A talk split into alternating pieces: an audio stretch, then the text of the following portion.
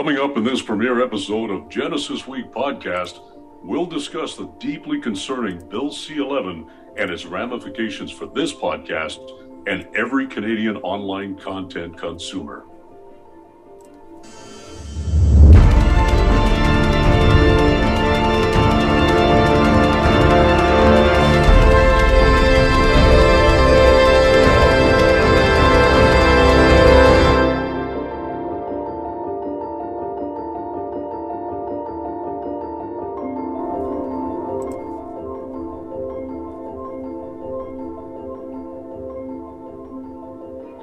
Welcome to the weekly program of Creationary commentary on news, views, and events pertaining to the Origins controversy.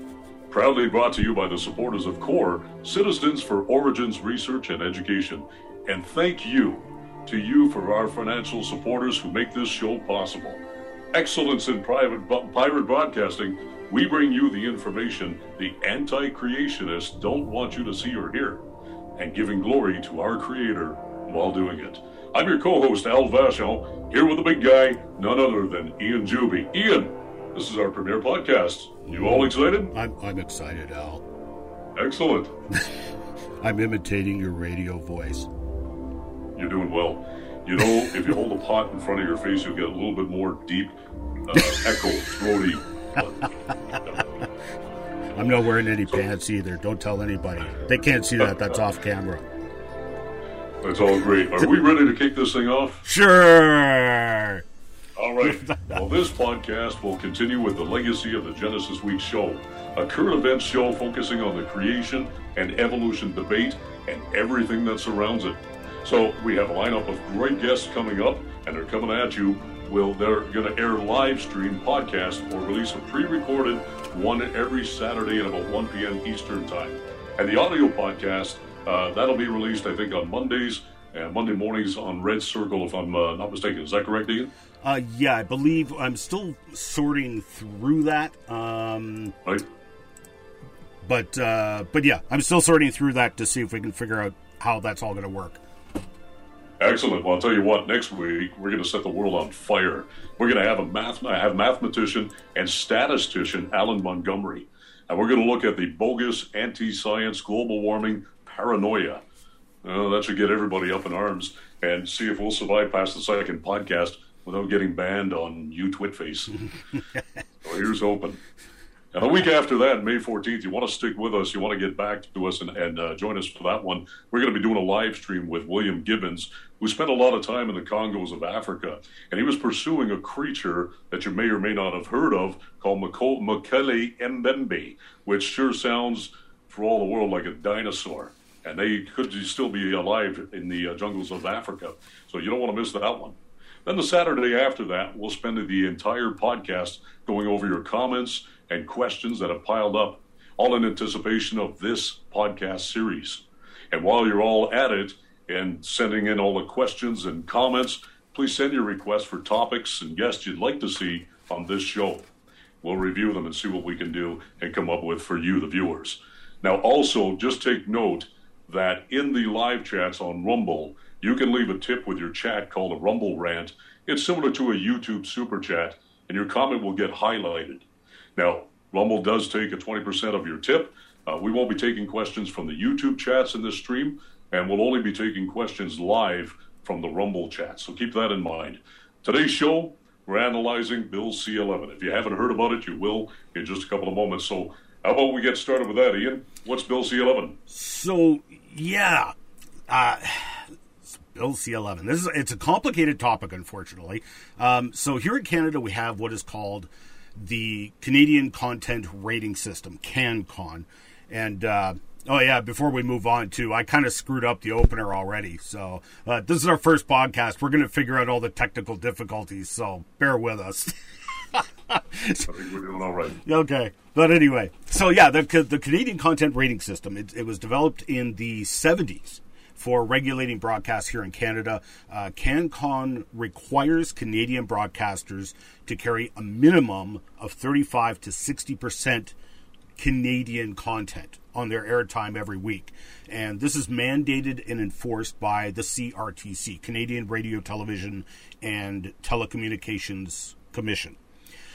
The CRTC also determines what qualifies as Canadian content uh, through either a four square system for music or a 10 point system for television. So a CanCon rating gets applied to the specific art, uh, be it a song or a sitcom episode.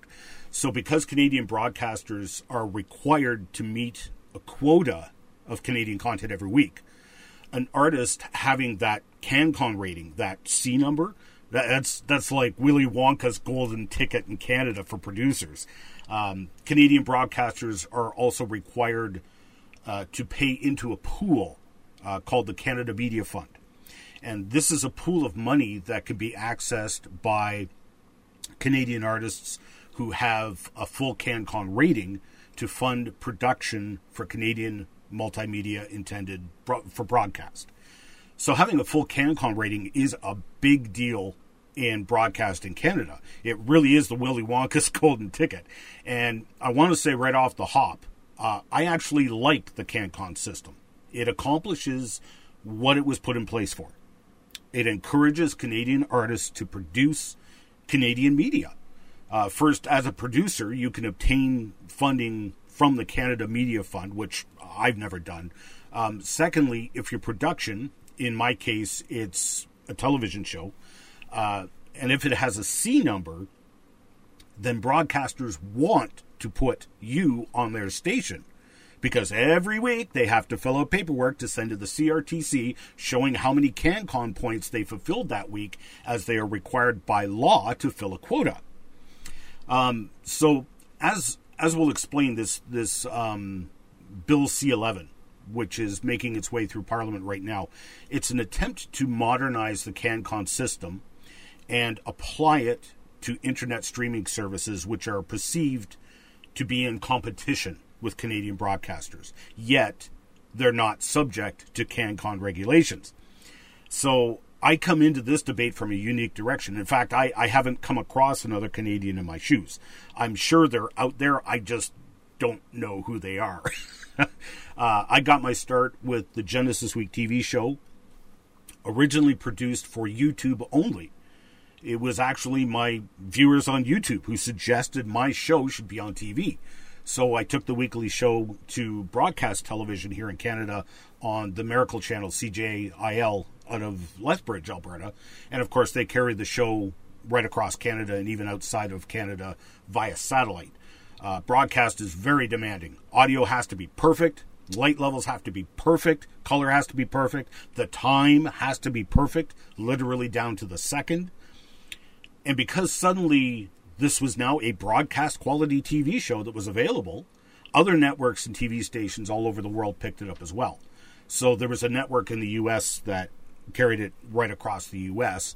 Uh, there's several cable networks in the U.S. that still carry it, and there was even a cable network in Africa that carried the show for a while.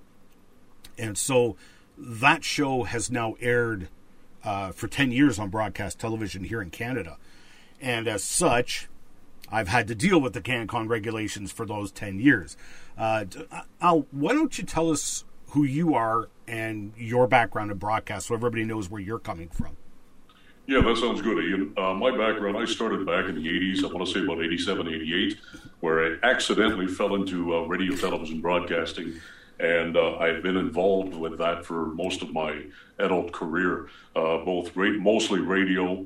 I've done a lot of on air. Um, currently, I'm doing more voiceover work for organizations and companies and nonprofits, um, narration videos, and so on. But I've, I've been involved in media on and off for the better part of 34, 35 years, going on, yeah, going on 35 years.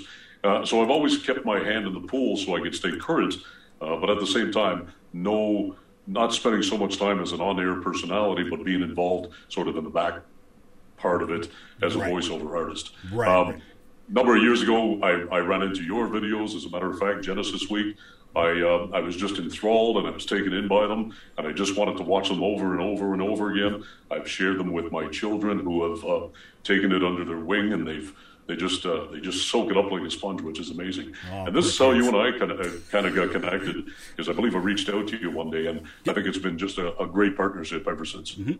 So, uh, quick question: Have you ever had to deal with the CanCon paperwork for for the CRTC uh, for your radio involvement? So fortunately, no. Um, Someone else's job, that's their problem. Well, as an on-air radio personality, we are, uh, of course, governed by the CRTC and all of that. But mm-hmm. when it came to CanCon, it was sort of the echelon, the upper um, management and so on that kind of took care of all of that. I went in and did my job. Right, right. Okay, and uh, so let I just wanted to go over a bit of the history of, of Bill C-11 because not not many people realize the history. It was originally C10, Bill C10, a couple of years ago, introduced into Parliament, and um, it attempts to apply the broadcast CanCon regulations to internet streaming media, and um, so Bill C11. So it, it, sorry, it it didn't make it through the House. It died in the House because uh, the Liberals called that snap election in 2021, and so it was in the House at the time. So it just died. Uh, it never it never got uh, never got finished, never got finalized, and so C11 has now been introduced, and it's the same. It's basically the same bill uh, that's now been introduced. Uh, bill C11 is alleged to take and apply those CanCon laws written in the 70s uh, to internet media. So in Canada, the CanCon system would apply to anything uh, similar to TV and radio online. This would include, you know, Netflix, Prime, YouTube, Spotify, and other podcasting services. Um, originally, Bill C-10, um, allegedly, was uh, requested by certain Canadian artists. Uh, I haven't been able to track down who these people were. Uh, I think it was Open Media I forget who it was. They were doing a live stream um, roundtable discussion about this bill when it was in Parliament a couple of years ago. And I've never been able to figure out who these Canadian artists were that were requesting the government to step in and apply CanCon to internet streaming services. Frankly, I would be embarrassed to be one of these artists because who they're asking the government to change the rules and apply CanCon to the internet. You know, their contention was if these artists have to follow CanCon rules, why are the YouTubers exempt? Well, hold on a second here. And I'm gonna I'm gonna say this over and over again. This is gonna be a major theme. If your content sucks and you're whining to the government for protection from 13 year old YouTubers who are taking all your viewers. Perhaps the 13 year old YouTubers and CanCon is not the problem here. if if your content sucks, why on earth would you go to the government for protection? It's just it's it's ridiculous. Um, so uh, coming back to that, so bearing in mind what Bill C11 is trying to do, is trying to apply rules from for broadcast to streaming internet media services. So the differences between broadcast and streaming are, are radical, uh, especially when you consider this was 1970s broadcast, when there was very few stations in Canada, TV or radio. Um, so it, they, you know, they concocted this system, which is a good system. I'm not knocking the system, um, and they're applying it to a very small number of broadcasters in Canada. Broadcast is incredibly expensive and limited in scope, um, especially in the 70s. You've got a broadcasting transmitter, and it only broadcasts so far. Then they switched up to satellite and covered the, the entire country, but it was still the same principle. It's within Canada. Um, broadcast, it's only got one pipe you can only play one program at a time. You know, whereas with internet, uh, during during the uh, I, I don't know if you saw this, but uh, during the uh, truckers protest in Ottawa, uh, there was a guy in Texas who was streaming 20 live streams at the, the same time. So he had live streams from 20 different people, and he's just sitting there in his chair uh, with a Canadian and an American flag draped over him, running OBS, and he was uh, restreaming 20 different live stream feeds from people live streaming from the protest uh, the protest grounds. And, Which is pretty uh, amazing if you think about it. Right? Yes, absolutely. So he was restreaming this all on YouTube. So you you can the thing with the internet is you choose what you want to watch when you want to watch it. Uh, if you're stuck on broadcast, you uh, broadcast producers like myself, you are at the mercy of both the broadcaster's schedule and the viewer's schedule. That's right. So if they if they air my show at two in the morning on a, when on you know Wednesday morning, what's my viewership numbers going to be? you know, whereas I yeah. post I, I if I throw it on online two in the morning on YouTube well, there's going to be, people that tune in at two in the morning, um, or they'll just wait and when they wake up in the morning, they'll start watching it. They watch what they want to watch when they want to watch it. Um, the uh, C11 was specifically trying to target uh, Netflix, but let's remember the history of Netflix. It was built to spe- specifically to be in direct competition to Blockbuster uh, they had a different model. So Blockbuster, you go in and it's similar to the internet. You rent a movie and you watch it when you want to watch it. You watch what you want when you want to watch it. You rent that movie and you've got, you know, so much time to go and watch it. Netflix just switched it up a little bit and they just said, hey, we're going to charge you a monthly flat rate to do that. And so instead of going and paying, you know, five bucks for a movie or whatever, uh, you know, you paid 10 bucks a month. Um, so it's not it's not at all like turning on the CBC and deciding what you're going to watch. It's just it's not even remotely close to the same. Uh, so this is like Bill C11 is like trying to the way the only analogy I could come up with, and I really struggled with this one, um, trying to come up with an analogy. So my analogy is probably not very good. um, but it's like trying to apply highway traffic laws to ships in the ocean. It's it's two radically different things. I mean, why would he even try? You know, personally, I think this is politically motivated. It has nothing to do with protecting Canadian broadcasters or producers. Um, but let's uh, let's take a look at some of the the reasoning behind it. Uh, right now, CBC, everybody's abandoning the CBC in droves. They are they are just bleeding viewership all over the place. Um, I know of, I have several elderly friends who have faithfully listened to CBC radio their entire lives. They are no longer listening to it. Why not? And CNN. CNN is losing viewers in droves. Why? These are these are legacy broadcast media. Why are they losing viewerships? Yeah, any thoughts on that? Yeah, I do actually. I could speak on it. Um, I was a CBC listener uh, for many, many, many years. And it, there was a turning point uh, just about, I want to say about seven or eight years ago, where their programming changed drastically. Uh, so much so that it, it, threw me away from the CBC, and I thought there's something going on here, and I didn't question it so much at the time. I see now what it is. Uh, it's become more and more clear and apparent that uh, they're politically motivated, and I think when they when they they cease to become an actual broadcaster and then they become a partisan political right arm of a, a political party, they know they, they, they lose all credibility as a broadcaster. So I think this is you know people are waking up to this, and then you've you've got one political party that's that's giving out what is it a billion dollars a year to a to a broadcaster, and not in so many words, but dictating what they can kind of broadcast and what they can't, uh, or at least censoring uh, certain things and not censoring others. So there's a lot of reasons for it, but um, you know, will see will Bill C11 be a benefit to broadcasters in Canada? I think we need to define what a broadcaster is. Uh, the word broadcaster is actually so broad, and I think you know, is it is it um, are they a, a branch of a, a, government, a liberal government, a conservative? Are they a branch or a right arm of a, of a political party? Are they partisan or nonpartisan? Right. Are they, you know, with another bill that they're, I think they're pushing through now to to actually license? You have to license a broadcaster to be able to be recognized uh, by the uh, government of Canada. Well, that, that brings in a whole different number of questions and so on.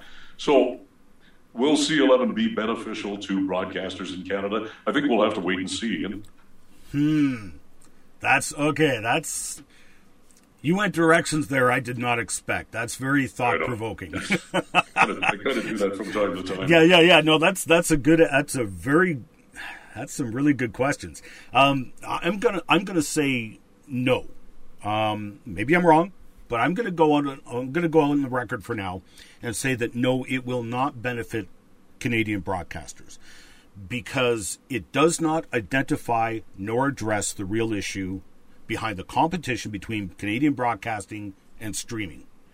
The issue is, as far as I see it, if your content sucks, um, everybody sees through it. Everybody sees through this this guise um, where nobody's watching the CBC anymore or any of the legacy media. Instead, what you see is people on YouTube harassing these legacy media reporters because they are skewing their reporting. They're, and they're just sick of it. We've been seeing it for decades. uh, Miracle Channel, CJIL, they haven't seen a drop in uh, viewership. They've seen an increase in viewership. And notice what they were doing. They had an embedded team in the truckers convoy and they were down there for two weeks, live live feeding every day and live reporting. They were chasing down if they heard heard a report of a negative incident, they were over there asking questions, asking the police, asking whoever was involved, trying to track down. You know, okay, and they anyway, uh, neither here nor there, but you can see that they were honestly trying to find the story um, and and Miracle Channel they they looked at their demographics, and um, they said, okay, we've we've got an older viewership, uh, an older age viewership. Um, we want to meet their needs. We want to give them what they want, so they'll watch. And of course, news send, seemed to be a big thing. So that's why they've been focusing so much on uh, news programs. Um, and now they've moved even nationally because they're already broadcasting right across Canada anyway. Um, so I personally, I think that's why legacy media is dying. Miracle Channel, who could be called legacy media, they've been around since 1996. They're increasing viewership on their broadcast channels, not losing it. so, so anyway, uh, coming back to that main issue again, if your content sucks, Invoking laws to promote you by squelching your competition does not identify nor fix the problem. The problem is you, the producer. You suck at this. Face it. you need to start asking questions like, What am I doing wrong? instead of going to the government saying, oh, Please protect us. I'd be embarrassed if I was these artists. But, anyways, on the flip side of that coin, if your content rocks, you do not need CanCon's help. Take a look at CTV's Corner Gas. I mean that that is Canadiana defined. you know, I mean, I was I was on the road uh, touring at the at the time when that show was on, so I'm I'm traveling all over North America with my with my museum and my van, and um, of course, you know, I'm speaking anywhere from you know a few hundred to a thousand people a week, in public talks, and so everywhere I went, there was always foreigners visiting, right? And it was amazing. Every single talk, there would be some foreigner or American who would come up to me and say, you know, oh, you're Canadian? Oh, I love corner gas. It was an international phenomenon, you know. Um, CHCH TV, uh, they've produced several productions that have literally been shown around the globe. Um, the Hilarious House of Frightenstein, you remember that one? I do. Yeah, yeah. We're not giving away our age, are we? No, I don't think so. No, okay, okay. The the Red Green Show. Everybody knows the Red Green Show. For, first time I saw the Red Green Show, which is the epitome of Canadian, it just bleeds Canadiana. First time this, is, this was my my first encounter, my first love with duct tape. yep, absolutely. Well, first time I saw that saw that show, probably about I'm going to go say 1992 And um, back then, I was uh, volunteering with Last Days Ministries in uh, Lindale, Texas. So I would work here in Canada during the summer, make an income, go down there and volunteer for you know five six months at the mm-hmm. ministry. And so I'm over at Brian and Julie Swiegel's place, and they had the TV on on PBS, and they had an ad for the Red Green Show, two shows back to back. And I saw the ad, and I'm like, "Hey, Brian, we should watch that. It looks pretty funny." And Brian was like, "I don't know, man. I I watched it once. It was pretty weird. It was pretty strange, you know." I'm like, oh, come on, come on, let's watch it. So we watched the first one. I am absolutely on the floor rolling in hysterics. And Brian's just st- standing back looking at me weird and looking at the TV show weird. And he doesn't get it. We get to the end. I'm like, you know what? This is Canadian. Too many references to beer, hockey, and winter. This is Canadian. Yep.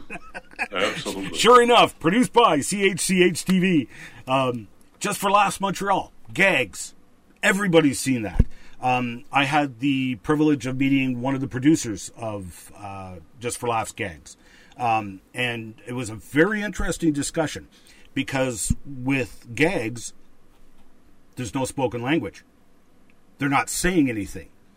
And and so this transcends language barriers, cultural barriers, country barriers, and so now just for laughs gags is literally all over the world. Um, a similar thing could be said for uh, Mr. Bean. You know, um, right. same same idea. So it works in foreign countries that don't even speak English or French. It's perfect. You know, um, Second City TV.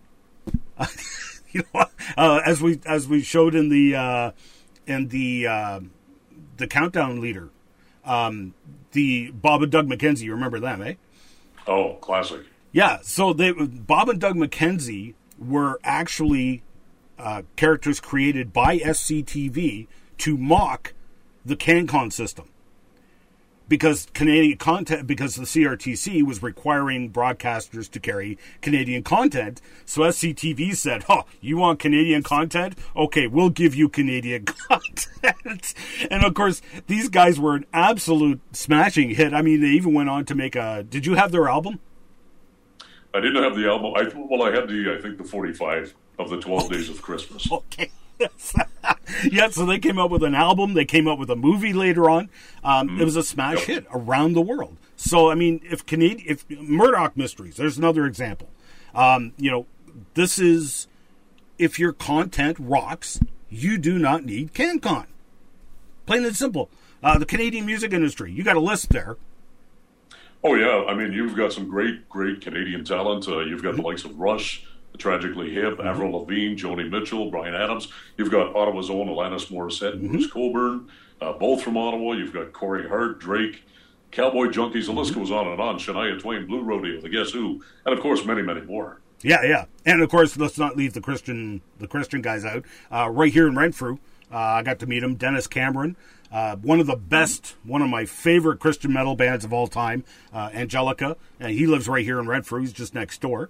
Um, mm. So his band and Angelica, they won all kinds of awards. Um, there's uh, also the Canadian artist who shall not be named, whose name rhymes with Shmiel Shmyung. But anyway, so all, all these all these artists met with tremendous international success. So, give me your opinion, Al. Do you, do you think any of them had their careers helped because of CanCon? I, I would say, uh, especially the list that we just read off, I would say yes in a in a way. Uh, simply because those are bands or individuals from the 70s, 80s, and 90s. Mm-hmm. Again, when CanCon was really um, a, a, a, sensation with with promoting Canadian talent. You mm-hmm. know, this day and age, and this was prior to the internet and prior to YouTube and Rumble and all the the uh, media and so on. So I would say in those scenarios, in those cases, I would say mm-hmm. CanCon really made a difference in their careers. Mm-hmm. Um, it'd be interesting to see how they would fare if they started off today. Yes, yes, that's that's, that's true. Actually, that would be, and uh, Justin Bieber would be uh, an excellent example there. Well, Justin Bieber, especially interesting case because, like him or hate him, you know, he was a Canadian artist who became famous because of YouTube. Uh, mm-hmm. was recognized on YouTube for his talent and um, cut himself a record deal. So, mm-hmm. not a shred of credit can go to the CanCon, CanCon system, and you know, many would even argue that he is the most famous Canadian music artist in the world. Yeah, so I think that's pretty significant. It, it is. It is. I, it might be a tie-up between him and Rush, but but, so, but some have argued that he he is the most famous, and they might be right. I, that's kind of a, a tough one. And, and again, let me emphasize: um, I am not knocking the CanCon system. Um, for broadcast, I think it's a very good system, and it does accomplish what it was set out to do, which was to promote and encourage the production of truly Canadian artists. Um, but all of these Canadian productions in music, television, and film were successful because they were quality content that people wanted to consume. These productions were so good that people were willing to open their wallets and pay for the art. And that's very, very inter- a very, very important uh, point. So let, us flip the flip the coin over. Do you think any of them would would not have been successful if it weren't for CanCon? Well, that's that that raises some really interesting questions. Um, you know, where do they come from? What sort of context did they have in the industry? Mm-hmm. Uh, what sort of uh, what sort of push did they get from CanCon themselves, mm-hmm. um, and, and, so on? Mm-hmm. Perhaps some of them, I would say, may have fallen to the wayside. Other ones would have probably continued to flourish under CanCon and their support. Um, so it's I think it's it's going to be on an individual basis, and of course, like I said, it depends what kind of contacts they had in the industry right. to begin with. Yeah, so, yeah, hmm. yeah. Mm. I I personally have some doubts. Um, I might be wrong, but I think their success rested upon the quality of their art, not so much mm. CanCon promotion. Um, again, not to knock CanCon because I, I think CanCon is a good system. Um, I'm certainly not opposed to it. Um, but here we are. Canadian legacy media is failing. Uh, they're they're lo- losing viewership in droves. But my question is, so what? the what the government is proposing is to basically restrict Canadians' access to foreign media. But hold up, now just this past week, uh, the, with the fiasco, did, have you been following this CNN Plus? I have. Uh, what an amazing story, actually. Yeah. Uh, tens of millions of dollars poured into it. Uh, mm-hmm. Hundreds of people hired in anticipation of a great success story yep. that just flopped. Yep. Yep. So mm. CN, CNN Plus online, and this is CNN. Uh, you know, fails miserably. Did you, so? Axios got leaked internal documents. Uh, let me switch to it. Um, I don't. Did you see these? So, no, ba- so basically, uh, CNN was uh, for CNN Plus. They were counting on uh, predicting 29 million subscriptions to CNN Plus from what they called CNN superfans. And how how long did CNN Plus last. I mean, it was what three weeks. Oh, three weeks so, at best.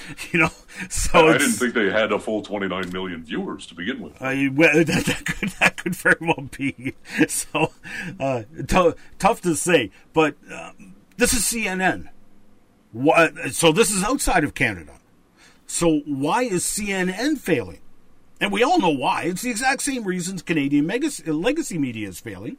Um, sorry. Uh, yeah, yeah. Okay, there we are. Okay. I'm I'm unitasking. I, I want to say I'm multitasking, but Vance always tells me I no, I'm unitasking. So, uh, but we all know we all know the real reason why the Canadian legacy media is failing, and it has nothing to do with competition between broadcast and streaming media. It isn't just Canadian broadcasters and Canadian news producers. CNN, exact same thing. If your content sucks, if it's heavily biased, why would people watch it? You're not going to win online either. And we've statistically seen the animosity towards legacy media here in Canada. Um, proof concepts. Uh, so, whoops. That's the one. Proof concepts. So they just released. Did I switch to it? No, I did not. See, I'm unitasking again. There we go. So proof proof strategies just uh, released their uh, what they call their trust index in February, and trust in Canadian news media was at an all time low of 35 percent, right in line with trust in government, who, ironically, many would argue that the government owns legacy media here in Canada. Now, you want to disagree with that? That's fine, but uh, isn't it interesting how the level of trust uh, followed a parallel curve for both media and government? Um, and frankly, I think that's all the more reason that the Liberals have um, political motivations for Bill C 11. But I digress. Um, the March 22nd Angus Reid poll. Uh, this is this is kind of a a complex one, but because Angus Reid basically they polled a, uh, they asked a bunch of questions of pollsters regarding the differing views of leading contenders for the PC leadership. Now, because you're French, how do you say his name? Poilievre. Poilievre? I he, he says Poilievre. Oh, I totally butchered that. so Poilievre, Poilievre, uh, say that for me again. Poilievre. So Poilievre, Poilievre. Say Poilievre. He says Poilievre. So okay, okay. So Poilievre, uh, in particular, he has flat out said, he, if elected, he would defund the CBC completely. And let us remember, CBC gets over $1 billion every year from the government. So this is a significant issue. Well, in this Angus Reid poll, um, 64%, 64% said they'd be okay with defunding the CBC completely. Now, I, I don't know. How do you feel about that, Al?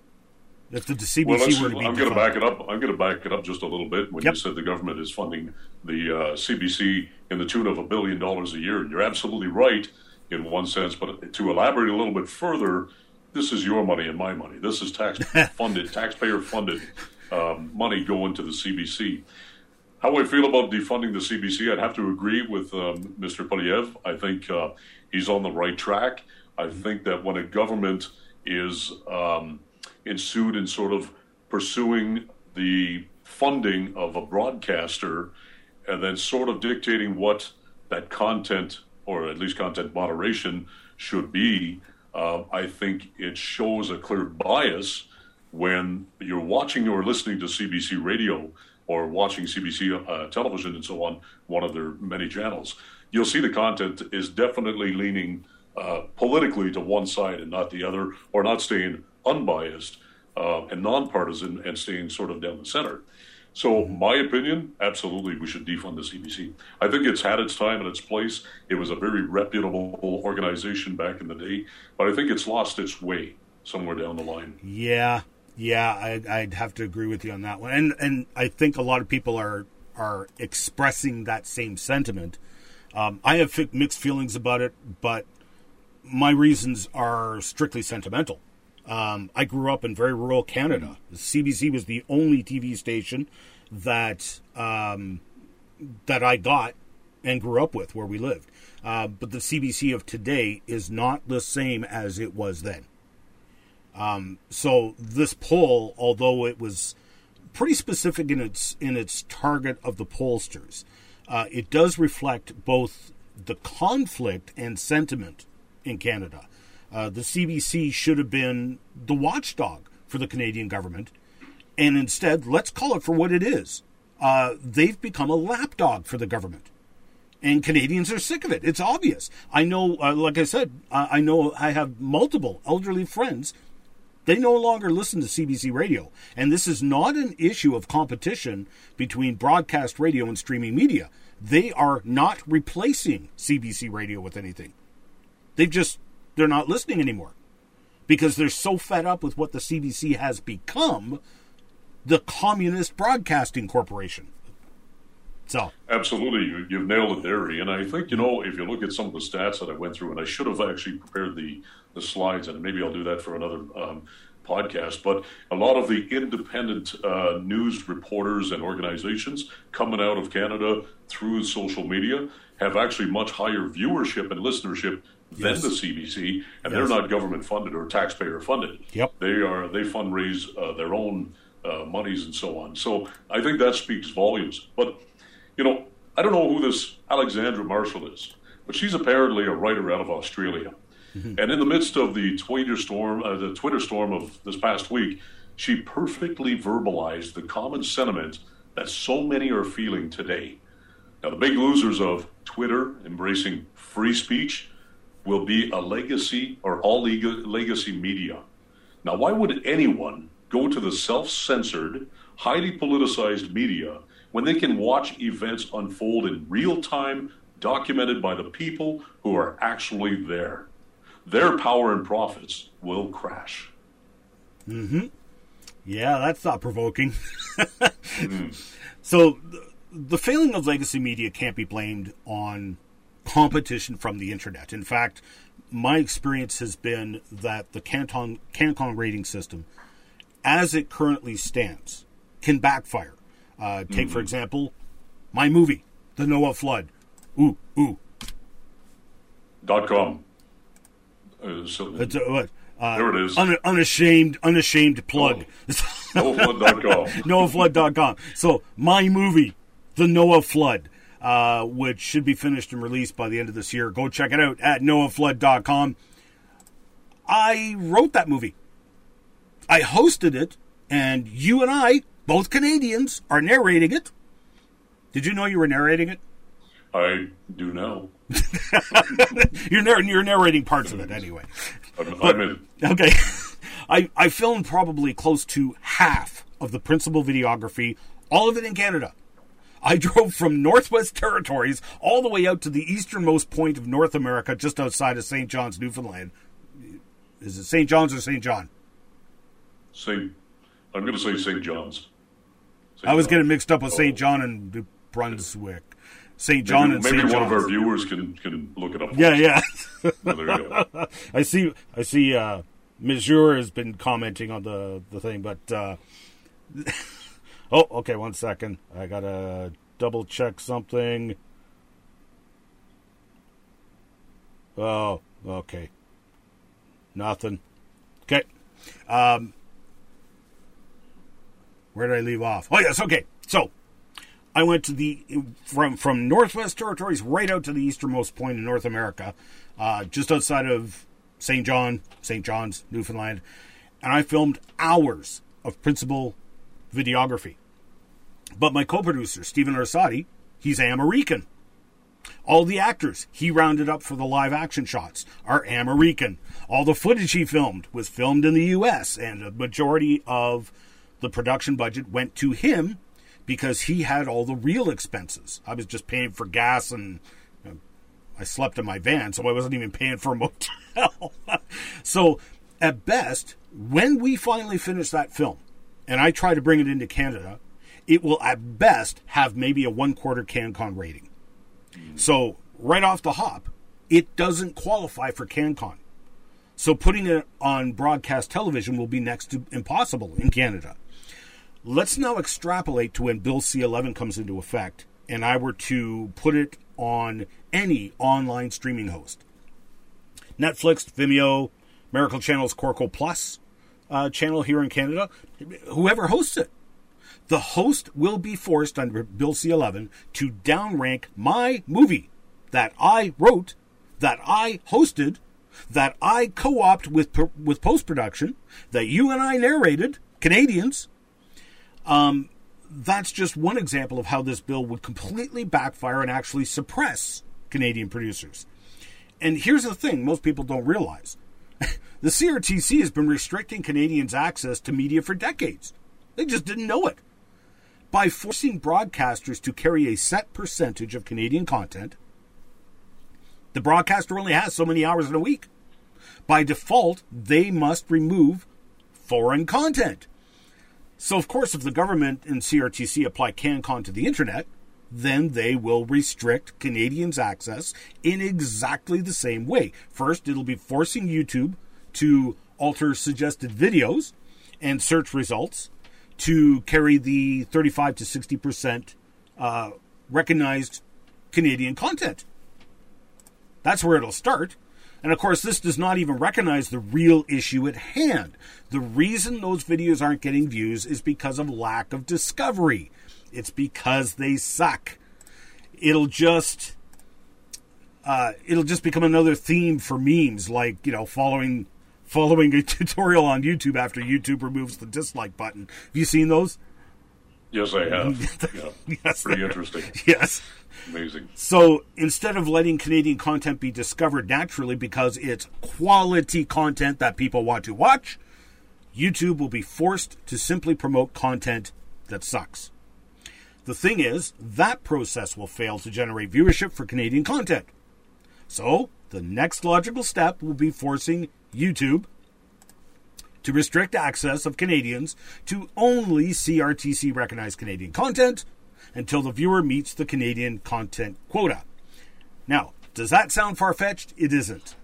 Uh, let me explain a little known and rather dark thing about CRTC regulations. Uh, Okay, so you've been involved in broadcast radio for how long? Uh, over 30 years, Ian. Oof. Okay, so did you know that there is no such thing as a Christian TV or radio station in Canada? Oh, interesting. I did not. They're illegal. The CRTC deemed it so. Now, I found this out in the early 80s through a friend. Uh, we, we all call him Beaver. His own parents call him Beaver. uh, he's he's a very ambitious guy. He ran a Christian radio Christian music radio program uh, from about 1979 to 1981. He's my best friend. Um, and he ran headlong into this issue. He's, he's an ambitious guy. He wanted to go full bore. Why why just a Christian music program? Why not a Christian radio station? And he found out the CRTC would not license a broadcaster as a Christian station because in their contention all faiths must be represented. They would only license a religious station and uh, that station must carry content from all faiths. So this is a ridiculous, absurd stipulation that was concocted in the 70s. And, you know, you, you listeners, you know, you YouTubers who are uh, listening to this, wondering about the ramifications for your content, you might think, oh, well, the content I produce isn't religious in nature. well, yeah, wait for it. This is going to apply to you real quick. So the CRTC has already arbitrarily forced religious broadcasters to air content that they disagree with on religious grounds. Now, none of us Christians, I'm not. Beaver wasn't. None of us are opposing, say, the Muslims starting their own TV or radio station. Hey, more power to them. But how do you think the Muslims will feel about the CRTC forcing them by law to carry content on their station that they paid an awful lot of money to build and they are forced to carry content from the infidels? How do you think they're going to like that? That's, that's going to be an interesting conversation. Mm-hmm. That is exactly what's happening, and what, and that's why you'll see, you know, the you know Christian broadcasters or whatever airing Muslim shows or you know insights from Vishnu or whatever. It's because of an irrational requirement by law. Then you've got you know Vision TV here in Canada, which just simply fully embraced the definition, CRTC's definition of you know oh it's a religious station, and you know hey more power to them. Uh, but they have just embraced these laws and have built a spiritual TV station. And so it's this bizarre eclectic mix of every religious and spiritual view you can think of. So, but that's Absolutely. yeah. So, so let me ask you. So, why why should anybody care if they're not producing religious content? Okay, so this is an, an an excellent example of a significant and arbitrary decision that the CRTC made. Now let's apply this to the ever evolving internet. Uh, two Canadian YouTubers I'd like to bring up. They're both lawyers, uh, Viva Free or Viva Fry. I forget how you. Frei, I think Frei? it's Frei. Frei, Viva Frei. Frei. Viva Frei. I've heard him say it billions of times, but I can never remember how how he says it. Uh, Viva Frei and Runkle the Bailey. So Ian Bailey out in uh, I think he's in Alberta. Uh, Two Canadian YouTubers. They're both lawyer, uh, both lawyers, and if you guys are listening, uh, I'm going to use you both as an example in multiple ways because you guys are going to run into problems before the rest of us. the majority of my YouTube content already has CRTC registered full CanCon ratings because it was aired on Canadian broadcast. But I digress. So, Viva and Runkle, I got bad news for you. Whether you agree or not, the CRTC will very quickly label you as right leaning and involved in political discourse. Obviously, Rebel News will also fall into this category. That's a bit of a no brainer. Uh, and because I personally be- believe Bill C 11 is politically motivated, you watch. The CRTC will one day simply require streaming services to apply rules similar to the rules for religious broadcasters in Canada. And at first, it will apply them to political commentators. YouTube will be required to downgrade viewership of what the CRTC designates as right leaning political commentators and prioritize representation of the left leaning political commentators. Because, as we all know, the left can't meme. Left leaning content invariably sucks. So they always get no viewership while right leaning content gets tons of viewers because it tends to be better quality content. Now, that's just politics. Everybody is rightfully concerned and alarmed about the egregious censorship we've all had to endure the past couple of years, where you can't use certain words on YouTube or Twitter like election fortification or inoculation. You know, etc. You just use both words. I did just use both words. See, I, I don't even have to say the words. You guys already know exactly what I'm talking about. And if you think that censorship was bad, wait for Bill C 11. That will be all of that censorship and more on steroids. If Bill C 11 was already in effect before the trucker convoy protests in Ottawa, what do you think would have happened to all of the dozens of people live streaming from the protest? It would be censorship on steroids. So the CRTC, non elected people, will start making radical, major decisions about what content will come into Canada, and it will be enforced by law. Misinformation will become one of the standards the CRTC will use to judge whether or not your production should be allowed in Canada. Which is funny because, you know, this show, Genesis Week, is a production uh, on deals with uh, creation and evolution. So we've we've seen this egregious censorship towards creationists for decades, literally. Entire books have been written on the topic. Uh, I've been speaking all over the world on the topic for 30 years now. And since COVID, everyone's all shell shocked at the censorship going on and how the scientific community is, you know, treating people like Joe Rogan and Robert Malone. And us creationists are standing back quoting John McClane. Welcome to the party, pal. this, I mean, this is old news to us, you know. But seriously, you will see censorship on steroids, and YouTube will never be the same. I couldn't agree actually any more than that. I mean, you've you've nailed it on the head, and I think many of the viewers listening and watching today, I think they're probably right on par with us and and stuff like that. But let me take a minute, if you don't mind. I want to plug our next shows coming up because I think uh, some of the viewers are interested to see what uh, what we've got on the plate. If we could just break from this for just a moment, um, I want to talk about the next show that's coming up. It's going to be uh, covering global warming, which is another topic facing censorship, and it just goes on and on and on. So that one is coming up, I believe, next week. Uh, you want to stay tuned for that one. Sorry about that, Ian. I just needed to put a shameless plug in for us. Yep, that's okay. I just checked the comments as well. Um, and so, okay, no questions so far. That's fine. Um, so, okay. well, let me ask you one more question, then, if you don't mind. Yep. You know, um, will will this actually affect YouTube? And if so, how? Or what about Rumble, for example? You know, there are multiple platforms now for uh, video streaming and, and content and so on. How is this going to affect like YouTube, Rumble, and some of the other ones? Yep. That's a very good question. So let's say Bill C 11 is voted into law. Let's also assume that Netflix, Amazon Prime, and Spotify just submit to the new CRTC rules, which mm-hmm. is very unlikely. uh, they certainly have very little reason to do so. Uh, it's more likely their response would be to just turn off the taps to anybody in Canada because, first, these foreign companies would have to pay into the Canada Media Fund for the privilege of streaming their content to Canadians.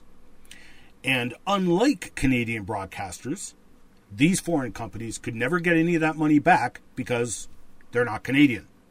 and thus, by definition, cannot produce Canadian content. So, of course, they're not eligible to any of the funds from the Canada Media Fund, but they're forced to pay into it. On That top of makes that, they would now be required to submit paperwork every week giving an account of how much Canadian content they are promoting to Canadian consumers.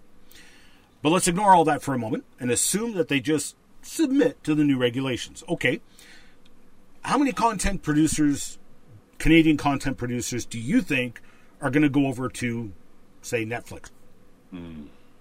I, I can't think of any. I can't think of any at all. I mean, there, there probably is, but I mean, I can't think of any. Um, But let's come back to yours truly for a minute. Neither Netflix nor Apple Tunes, Apple iTunes, um, will accept any of my content, and both for the same reason. They both have a policy that they will not host media that's already been put on YouTube by the copyright owner.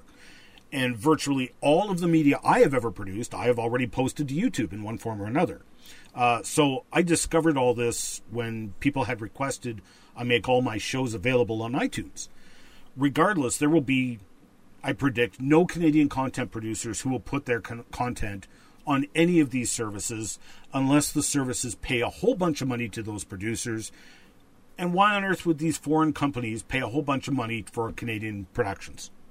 It's not like, say, CTV here in Canada, who can recoup some or all of the production costs with funds from the Canada Media Fund. Uh, furthermore, except for Spotify and Apple iTunes for podcasts, who on earth, what Canadians would have media that they would want to put on Netflix or Amazon Prime? Now, I would want my movie on there, but as I just pointed out, my movie won't fill, won't fulfill CanCon regulations, so it would be pointless. so there will be um, Canadian podcasts on Spotify and iTunes, but just some, like some of my productions, just like Viva Frei will find out, he'll have the same problem I have. Viva Frei routinely co hosts his videos with an American lawyer, Robert Barnes. So every single one of his videos that he did with Barnes will, at best, only be given a CanCon rating of 5. So there will be a bunch of Canadian producers who are going to run into that problem. Their content won't qualify for CanCon. Or you will have Canadian content producers who just flat out object to the government and CRTC's egregious overreach, and they'll just tell the CRTC to go take a flying leap off the nearest cliff. I, I, I ain't to fill out that paperwork for every single one of my productions. Are you out of your mind? Why would I want to do that? So, what will these Canadian producers do? They will move their productions to another streaming host who is exempt from CanCon regulations. Enter YouTube, Dailymotion, TikTok, Facebook, Twitter, because you can post media on Twitter, Vimeo, Odysee, BitChute, Rumble, which let us not forget Rumble is a Canadian company and already subject to atrocious Canadian laws like C4, laws that would make North Korea and Afghanistan proud, or the proposed Bill C 36, which is like full minority report. Have you followed that bill? A little bit, uh, not in depth. Have you One seen- that I'm, uh, it's definitely on my list. Yeah, yeah. Have you have you seen the movie Minority Report with Tom Cruise? I have. So I mean, for those who are not familiar, you know, this bill will uh, someone can report you anonymously and have you brought in to a court before a judge because they're afraid that you're going to commit hate, a hate crime. They're afraid that you're going to post hate speech online. So they can do it all anonymously. Uh, It's just you you're you're you have to come and give an account for a crime you haven't even committed. So anyway, um, this is the stuff coming down the pipes, and it affects every Canadian. So the point being that the CRTC will now target those services and simply change the rules to classify those services as broadcasters. And thus, YouTube, Dailymotion, TikTok, Crackbook, they are all suddenly considered broadcasters and everybody on social media is caught in the net and considered a content creator subject to CanCon regulations. Congratulations, you now just dragged every single Canadian posting recordings of their kids on Facebook or their family vacation on YouTube because the CRTC will be playing a huge unrestricted game of whack a mole. They will have to keep uh, making the scope of who is subject to CanCon broader and broader until it literally includes everyone, not just those outside of Canada. Because by default, any online content that falls under CanCon that has not been processed by the CRTC will be given a zero CanCon rating. Now, there is no way around it. This is what will happen. This is precisely why the original Bill C 10, it was incredibly broad, had zero protection for anybody posting anything on YouTube or any streaming service in the original writing. And there was no clause to say, you know, uh, exempt the 13 year old YouTuber streaming a video game he was playing. Uh, without an exemption, his video feed would be subject to CanCon regulations in Canada. So critics of the bill pointed this out. And so the Liberals threw in a brief clause which was still so vague it provided no protection. Then in Bill C 11, they even removed that protective clause entirely. So while we should be alarmed over that, in the end, it makes no difference because of the scenario I just described. It's going to happen anyway. This whole bill is so ill conceived because you're trying to apply a system. Broadcast and streaming are so radical. Whoops, sorry. Broadcast and streaming are so radically different that it's ridiculous to suggest applying the same rules to both. It's absurd. And here's another thing that I have yet to see anybody bring up, but I bring it up because again, I'm affected. Roku. Do you do you have Roku, Al? I think uh, I have a Roku in my living room, my tiki bar, my kids. There are many Rokus in my household. many, fine Rokus indeed. Okay. Many, many, many Rokus. so everybody's got a Roku, either a Roku box or a Roku smart TV. I've got a Roku smart TV. Um, this is another classic example that involves yours truly. There's a Roku channel called the Genesis Science Network, GSN, set up and run by David Rives down in Tennessee they carry my show on their Roku channel. My show that has a recognized, CRTC recognized 100% CanCon rating. With Bill C 11, GSN would have to pay into the Canada Media Fund for the privilege of streaming their Roku channel into Canada. And to what end? They cannot get any funds back from the Canada Media Fund. What do you think David will do? The answer is obvious. He will simply block the entire GSN Roku channel from being transmitted in Canada. So now I, a Canadian, have lost that venue and I will lose that, that viewership. The only channels on Roku that would survive would be Canadian broadcasters who are already fulfilling their CanCon quotas and are simply retransmitting their station on Roku. I mean, how, how many Roku channels will go dark in Canada overnight? Oh, absolutely. I mean, now, you know, at the same point, one could argue that that kind of fulfills the mission of CanCon right there, but they're promoting Canadian broadcasters. All the competition has been swept away. So you think Canadians will like that? Uh, do you think Canadians will now watch more of that Canadian content? Uh, do you think they'll be bitter and resentful? I know I would be. I mean, most of it will just people will just turn off their Roku's and probably never use it again, right? Yep. Or Canadians, uh, we already know what's going to happen. Canadians mm-hmm. will simply use a VPN. and uh, there's there will be some who who know this, but as it is, the American Netflix and Canadian Netflix are very different. There's a ton of people I know who are aren't aren't even very tech savvy and they already use a VPN so they can get access to the American Netflix because they can watch content that's blocked in Canada. So, what do you think is going to happen next if Bill C 11 goes through? Well, oh, all right. This, so, you know, YouTube will fall under CanCon regulations, right? Yeah. So let's look from another angle and ask the question: Well, what about Canadian YouTubers? You know, is it going to benefit them? Um, you know, what do you think? I mean, in, in my standpoint, it's it's going to hinder more than it's going to help uh, in the long run. So, uh, what are your thoughts, Ian? Well, and as a YouTuber and a broadcaster, uh, well, mm-hmm. broadcast producer, I say no. Um, because you will not reap the benefits of CanCon until you do the paperwork. Um, But you're not going to be inclined to do the registration if you don't have any viewership. But you'll be deprioritized until you can get full CanCon rating, meaning you'll be battling CanCon to get any real viewership. So a key point here is you have to gain viewership to gain sponsorship or revenue, which is what makes it worth your while. I mean, you got to pay the bills. Uh, Some may just be doing it for fun, and that's okay.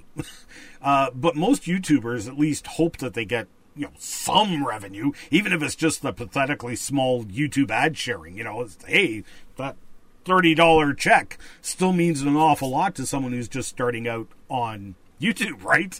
So, and also what I've seen in all of the YouTubers who have tried to weigh the potential consequences of Bill C11 on their YouTube channels. None of them have any understanding of how the CanCon system works. So, let me explain it.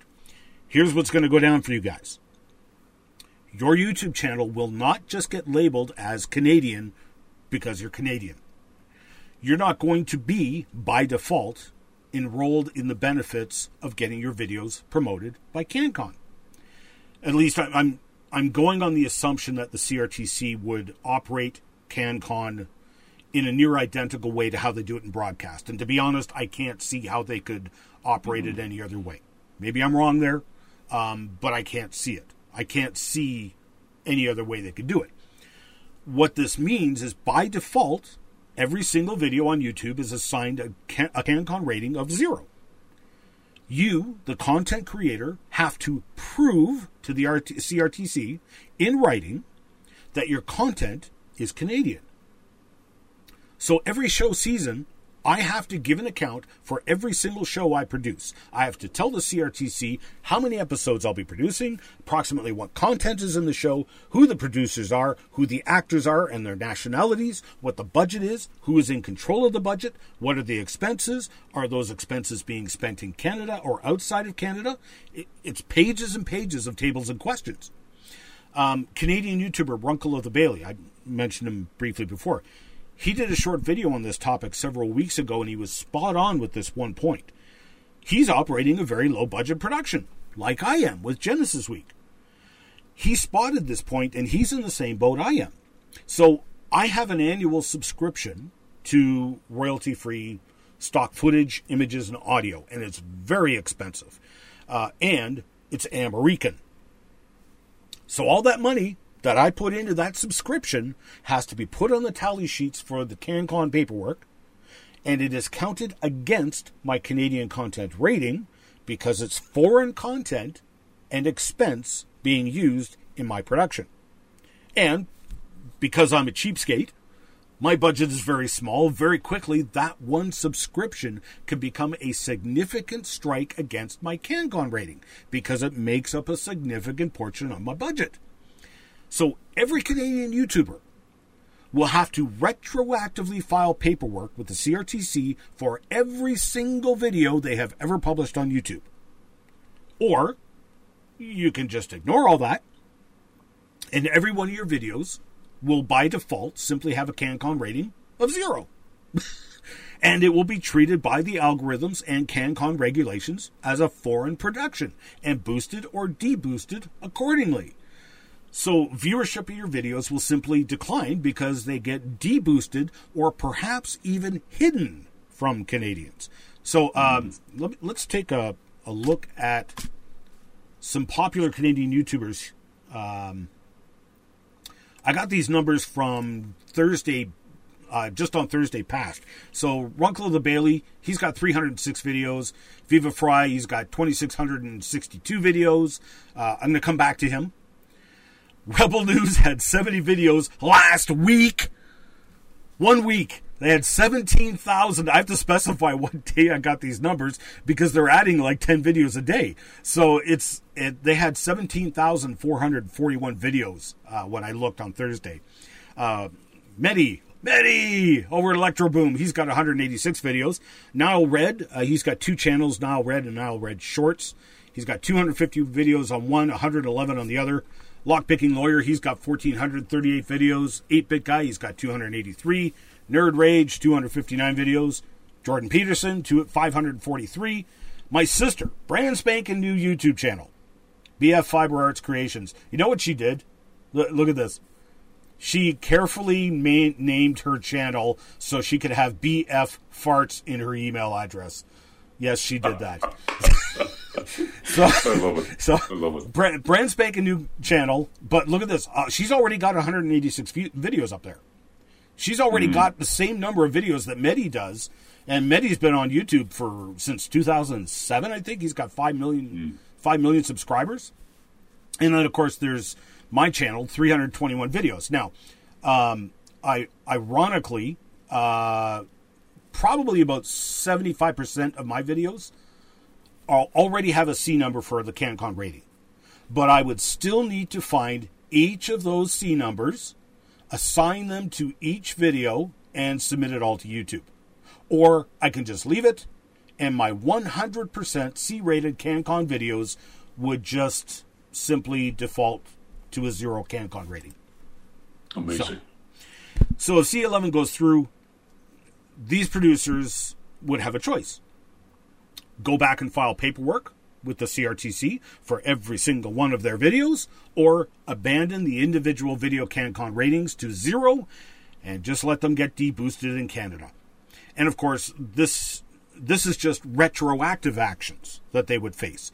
They would have to file for CanCon rating for every single new video they produce, or abandon the CanCon rating to zero and pay the consequences accordingly. Uh, now, I mentioned Viva Frei and how his routine collaboration with Barnes in the U.S. will mean that all of the videos he co produced with Barnes will at best get a half CanCon rating. So, a Canadian YouTuber posting videos he produced on his Canadian YouTube channel will be deboosted and possibly even hidden from Canadians in the search standings. Well, that raises a, a whole different question again. Um, can, like, can these Canadian YouTubers apply for some of the money from the Canada Media Fund? Sure, um, but how many of them would actually follow through with that? Mm. How would how would you know how much would you get from CMF? You know, maybe a few thousand. I don't know. Uh, when the current system that they're running right now can, in some cases, make them thousands of dollars per video. So a huge chunk of that will be taken away from them unless they can submit unless they submit the CanCon filings and get C numbers for their videos. Furthermore, they may have other reasons for not wanting to have anything to do with the Canada Media Fund, like myself. I'm currently just starting out on production of a children's animated series. There's both provincial and federal tax credits available to media producers. And I am so disgusted with our governments right now, especially the past two years in particular, their behavior has been so despotic and dictatorial. I will not apply for these tax credits or any government funding of any kind. I do not want the government's greasy paws on any of my productions, especially children's productions, because they can always come back and hold you hostage to change what you produced. And considering some of the horrible overreaching laws that both the federal and provincial governments have enacted the past couple of years, now they can keep their tax credits and money. You stay away from me and my productions. wow. Okay. So uh, here's a call to action, Ian. You know, with everything that's going on and all the uh, Bill C11 and the way it's playing out and so on, mm-hmm. what can we do about this? Like, is there anything that we can do? Yeah. And the first thing, um, which anybody can do. I, I know there'll be uh, uh, foreigners, uh, non Canadians listening to this. First thing we can do is pray, and that mm. should not be uh, under what's the word? Um, underemphasized, I guess, um, because just based on the history of the past two years, Bill C four, uh, atrocious, just horrible horrible bill, um, passed unanimously through Parliament. Unanimously. Mm-hmm. Um, if bills like that are going to go through unanimously, I predict Bill C-11 is going to go through.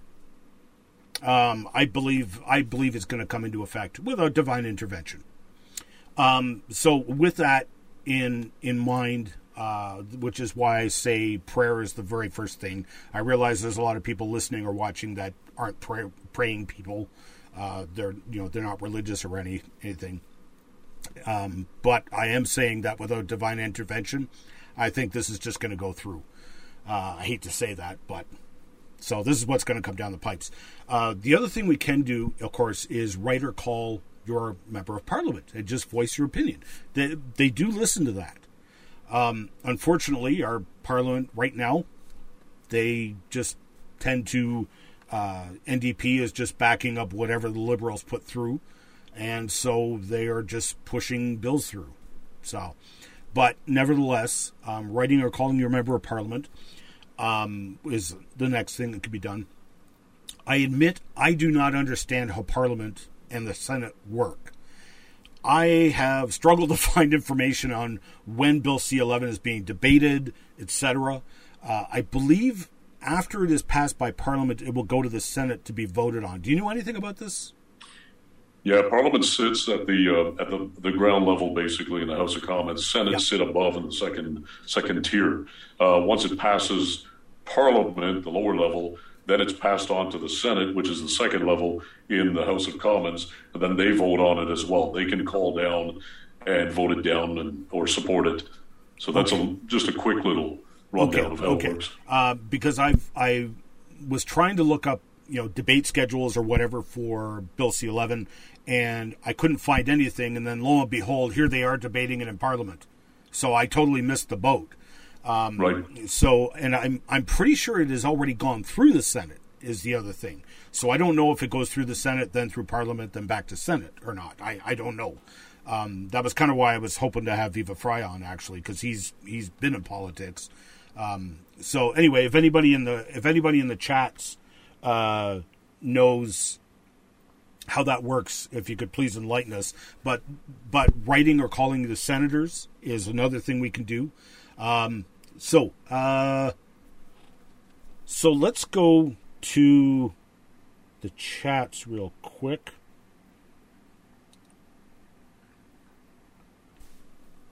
I'm going to go to a comment here. Uh, Whoops, where is it? There it is. Okay.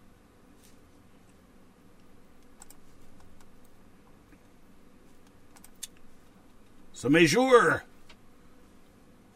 uh, one of God's primary methods of getting things done here on earth is via influencing us humans to action in some manner. So, yeah.